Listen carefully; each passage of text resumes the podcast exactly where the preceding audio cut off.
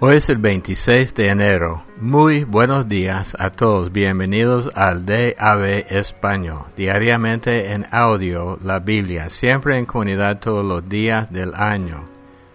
Yo me llamo Roberto y esta semana estamos leyendo de la versión Nueva Biblia de las Américas. Del Antiguo Testamento, Éxodo 2, 11 hasta el 3, 22. En aquellos días, crecido ya Moisés salió a donde sus hermanos y vio sus duros trabajos. Vio a un egipcio golpeando a un hebreo, a uno de sus hermanos. Entonces miró alrededor y cuando vio que no había nadie, mató al egipcio y lo escondió en la arena. Al día siguiente salió y vio a dos hebreos que reñían y dijo al culpable, ¿por qué golpeas a tu compañero? ¿Quién te ha puesto de príncipe o de juez sobre nosotros? le respondió el culpable. ¿Estás pensando matarme como mataste al egipcio? Entonces Moisés tuvo miedo y dijo, Ciertamente se ha divulgado lo sucedido.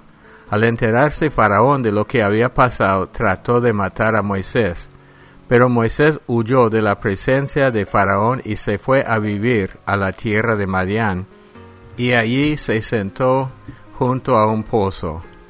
Y el sacerdote de Madián tenía siete hijas, las cuales fueron a sacar agua y llenaron las pilas para dar de beber al rebaño de su padre. Entonces vinieron unos pastores y las echaron de allí.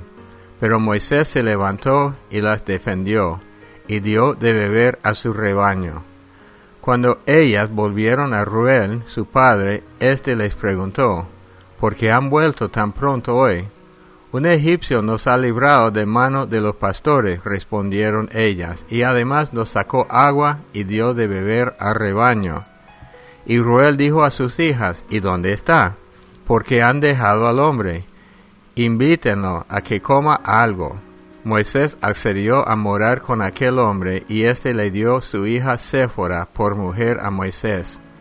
Ella dio a luz un hijo y Moisés le puso por nombre Gersón, porque dijo, peregrino soy en tierra extranjera. Pasado mucho tiempo, murió el rey de Egipto. Los israelitas gemían a causa de la servidumbre y clamaron. Su clamor subió a Dios, a causa de su servidumbre. Dios oyó su gemido y se acordó de su pacto con Abraham, Isaac y Jacob. Dios miró a los israelitas y los tuvo en cuenta. Capítulo 3 Moisés apacentaba el rebaño de Jetro, su suegro, sacerdote de Madián, condujo el rebaño hacia el lado occidental del desierto y llegó a Oreb, el monte de Dios, y el ángel del Señor se le apareció en una llama de fuego, en medio de una zarza. Al fijarse Moisés, vio que la zarza ardía en fuego, pero la zarza no se consumía. Entonces Moisés dijo, Me acercaré ahora para ver esta maravilla, porque la zarza no se quema. Cuando el Señor vio que Moisés se acercaba para mirar, Dios lo llamó de en medio de la zarza y dijo, Moisés, Moisés. Y él respondió, aquí estoy. Entonces Dios le dijo, no te acerques aquí, quítate la sandalia de los pies, porque el lugar donde estás parado es tierra santa. Y añadió, yo soy el Dios de tu padre, el Dios de Abraham, el Dios de Isaac y el Dios de Jacob. Entonces Moisés se cubrió el rostro porque tenía temor de mirar a Dios. Y el Señor dijo, Ciertamente he visto la aflicción de mi pueblo que está en Egipto, y he escuchado su clamor a causa de sus capataces, pues estoy consciente de sus sufrimientos. Así que he descendido para librarlos de mano de los egipcios y para sacarlos de aquella tierra a una tierra buena y espaciosa, a una tierra que emana leche y miel, al lugar de los cananeos, de los hititas, de los amorreos, de los fereceos, de los heveos y de los jebuseos. Y ahora el clamor de los israelitas ha llegado hasta mí. y además he visto la opresión con que los egipcios los oprimen. Ahora pues, ven y te enviaré a Faraón para que saques a mi pueblo, a los israelitas de Egipto. Pero Moisés dijo a Dios, ¿quién soy yo para ir a Faraón y sacar a los israelitas de Egipto? Ciertamente yo estaré contigo, le respondió el Señor, y la señal para ti de que soy yo el que te ha enviado será esta. Cuando haya sacado al pueblo de Egipto, ustedes adorarán a Dios en este monte. Entonces Moisés dijo a Dios, Si voy a los israelitas y les digo, el Dios de sus padres me ha enviado a ustedes, tal vez me digan, ¿cuál es su nombre? ¿Qué les responderé? Y dijo Dios a Moisés, Yo soy el que soy. Y añadió, así dirás a los israelitas, yo soy, me ha enviado a ustedes. Dijo además Dios a Moisés, así dirás a los israelitas, el Señor, el Dios de sus padres, el Dios de Abraham, el Dios de Isaac y el Dios de Jacob, me ha enviado a ustedes. Este es mi nombre para siempre y con él se hará memoria de mí de generación en generación. Ve y reúne a los ancianos de Israel y diles, El Señor, el Dios de sus padres, el Dios de Abraham, de Isaac y de Jacob, se me ha parecido y dijo, ciertamente los he visitado y he visto lo que les han hecho en Egipto. Y he dicho, los sacaré de la aflicción de Egipto a la tierra del cananeo, del hitita, del amorreo, del fereceo, del heveo y del jebuseo, a una tierra que emana leche y miel. Ellos escucharán tu voz. Entonces tú irás con los ancianos de Israel al rey de Egipto y le dirán, El Señor, el Dios de los hebreos, nos ha salido al encuentro. Ahora pues permite que vayamos tres días de camino al desierto para ofrecer sacrificio al Señor nuestro Dios. Pero yo sé que el rey de Egipto no los dejará ir si no es por la fuerza. Pero yo extenderé mi mano y heriré a Egipto con todos los prodigios que haré en medio de él. Y después de esto los dejará ir. Y haré que este pueblo halle gracia ante los ojos de los egipcios. Y cuando ustedes se vayan, no se irán con las manos vacías. Cada mujer pedirá a su vecina y a la que vive en su casa objeto de plata, objeto de oro y vestidos, y los pondrán sobre sus hijos y sobre sus hijas. Así despojarán a los egipcios. Mateo 17, del 10 al 27. Los discípulos entonces le preguntaron, ¿por qué pues dicen los escribas que Elías debe venir primero? Respondió Jesús, Elías ciertamente viene y restaurará todas las cosas, pero yo les digo que Elías ya vino y no lo reconocieron, sino que le hicieron todo lo que quisieron. Así también el Hijo del Hombre va a padecer a manos de ellos. Entonces los discípulos entendieron que él les había hablado de Juan el Bautista. Cuando llegaron a la multitud se acercó a Jesús un hombre que arrodillándose delante de él dijo, Señor, ten misericordia de mi hijo, porque es epiléptico y sufre terriblemente, porque muchas veces cae en el fuego y muchas en el agua. Lo traje a tus discípulos y ellos no pudieron curarlo. Jesús respondió, oh generación incrédula y perversa, ¿hasta cuándo estaré con ustedes? ¿Hasta cuándo tendré que soportarlos? Trágamelo acá. Jesús lo reprendió y el demonio salió de él y el muchacho quedó curado desde aquel momento. Entonces los discípulos, llegándose a Jesús en privado, dijeron, ¿por qué nosotros no pudimos expulsarlo? Y él le dijo, por la poca fe de ustedes. Porque en verdad les digo que si tienen fe como un grano de mostaza, dirán a este monte, pásate de aquí allá, y se pasará, y nada les será imposible. Pero esta clase no sale sino con oración y ayuno. Mientras andaban juntos por Galilea, Jesús les dijo, El Hijo del Hombre va a ser entregado en manos de los hombres. Lo matarán y al tercer día resucitará. Y ellos se entristecieron mucho. Cuando llegaron a Capernaum, se acercaron a Pedro los que cobraban las dos dracmas del impuesto del templo y dijeron, ¿No paga su maestro el impuesto del templo? Sí, contestó Pedro. Y cuando él llegó a casa, Jesús se le anticipó, diciendo, ¿Qué te parece, Simón? ¿De quiénes cobran tributos o impuestos los reyes de la tierra? ¿De sus hijos o de los extraños? De los extraños, respondió Pedro. Entonces los hijos están exentos, le dijo Jesús. Sin embargo, para que no los escandalicemos, ve al mar echa el anzuelo y toma el primer pez que salga, y cuando le abras la boca hallarás un ciclo, tómalo y dáselo por ti y por mí. Salmo 22 del 1 al 18. Grito de angustia y canto de alabanza para el director del coro sobre Ajelet Azahar, Salmo de David. Y recuerden ustedes que no solamente es un salmo de David, sino una profecía teniendo que ver con la crucifixión del Señor Jesucristo. Dios mío, Dios mío, ¿por qué me has abandonado? ¿Por qué estás tan lejos de mi salvación y de las palabras de mi clamor? Dios mío, de día clamo y no respondes, y de noche, pero no hay para mí reposo. Sin embargo, tú eres santo, que habitas entre las alabanzas de Israel.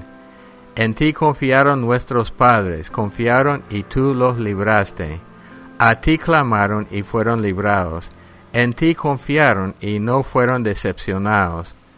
Pero yo soy gusano y no hombre, oprobio de los hombres y despreciado del pueblo. Todos los que me ven de mí se burlan, hacen muecas con los labios, menean la cabeza diciendo que se encomiende al Señor, que Él lo libre, que Él lo rescate, puesto que en Él se deleita. Porque tú me sacaste del seno materno, me hiciste confiar estando a los pechos de mi madre.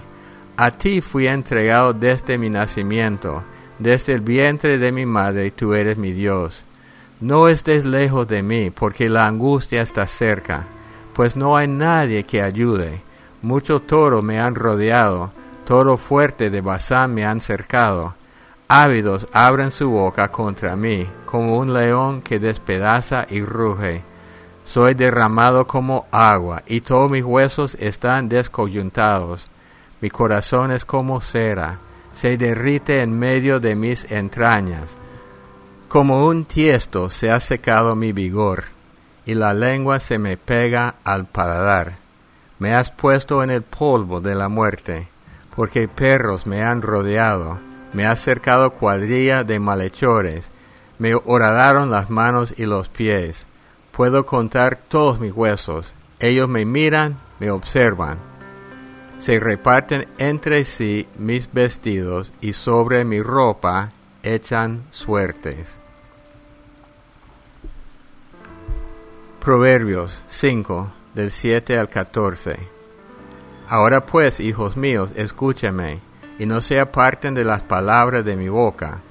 Aleja de la extraña tu camino, y no te acerques a la puerta de su casa. No sea que des tu vigor a otros, y tus años al cruel. No sea que se sacian los extraños de tus bienes, y tu esfuerzo vaya a casa del extranjero, y al final te lamentes, cuando tu carne y tu cuerpo se hayan consumido, y diga, cómo he aborrecido la instrucción, y mi corazón ha despreciado la corrección.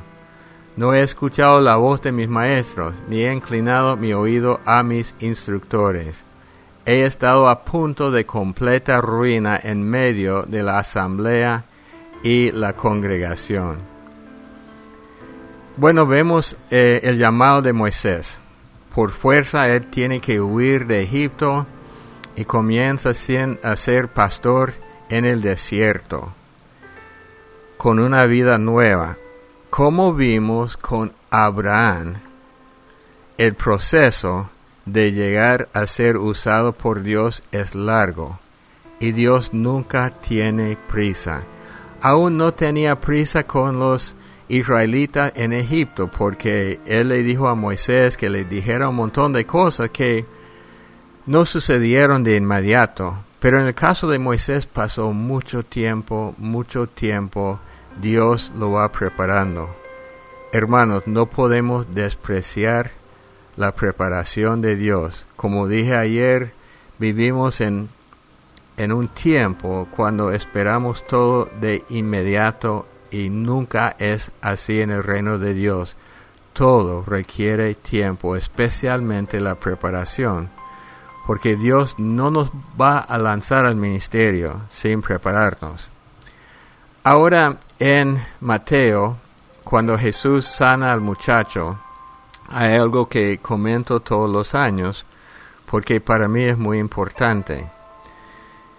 Había un hombre que tenía un hijo epiléptico que tenía este un demonio que causó esto, epilepsia. No quiere decir que toda epilepsia es causada por demonios, pero en este caso que sí.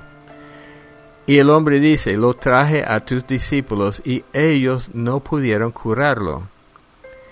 Y para mí siempre lo que me llama la atención, la primera cosa que dijo Jesús no fue voy a curarlo. La primera cosa que dijo fue a sus discípulos, diciendo, oh generación incrédula y perversa, ¿hasta cuándo estaré con ustedes? ¿Hasta cuándo tendré que soportarlos? Después, Jesús reprendió al demonio y el niño fue sanado. ¿Por qué es importante fijarnos en esto? Porque hay que recordar que Jesús no solamente vino para hacer milagros, Él vino a preparar discípulos. Yo creo que lo más primordial para Él fue discipular a los discípulos para que ellos en su tiempo podrían discipular a otros. Por eso la primera respuesta fue, oh generación incrédula. Entonces dirigida a los discípulos, porque su misión fue prepararlos. Como en el caso de Moisés, Dios da mucha importancia a la preparación y en este caso la preparación de los discípulos era prioritaria, así en, como en las vidas de nosotros. Oremos, Padre Dios, te damos gracias en el nombre de Cristo Jesús por tu paciencia para con nosotros. Vimos como tú llamaste a Abraham un hombre imperfecto, un hombre que siguió siendo imperfecto, pero creciendo a la misma vez Hoy estamos viendo el comienzo de la formación de Moisés y juntamente con él la formación de los discípulos y la formación nuestra. Señor, ayúdanos a tener paciencia para ser preparados en el nombre de Cristo Jesús. Amén. Bueno, como le dije, Salmo 22 es un salmo profético también. Me gustaría que algunos de ustedes llamen para contarnos los versículos del Salmo 22 que tienen que ver con la crucifixión de Jesucristo. No es difícil, pero hay que reconocer que el libro de Salmos es un libro de profecía. Puede dar su respuesta a través de WhatsApp, el número más 505-8177-3708.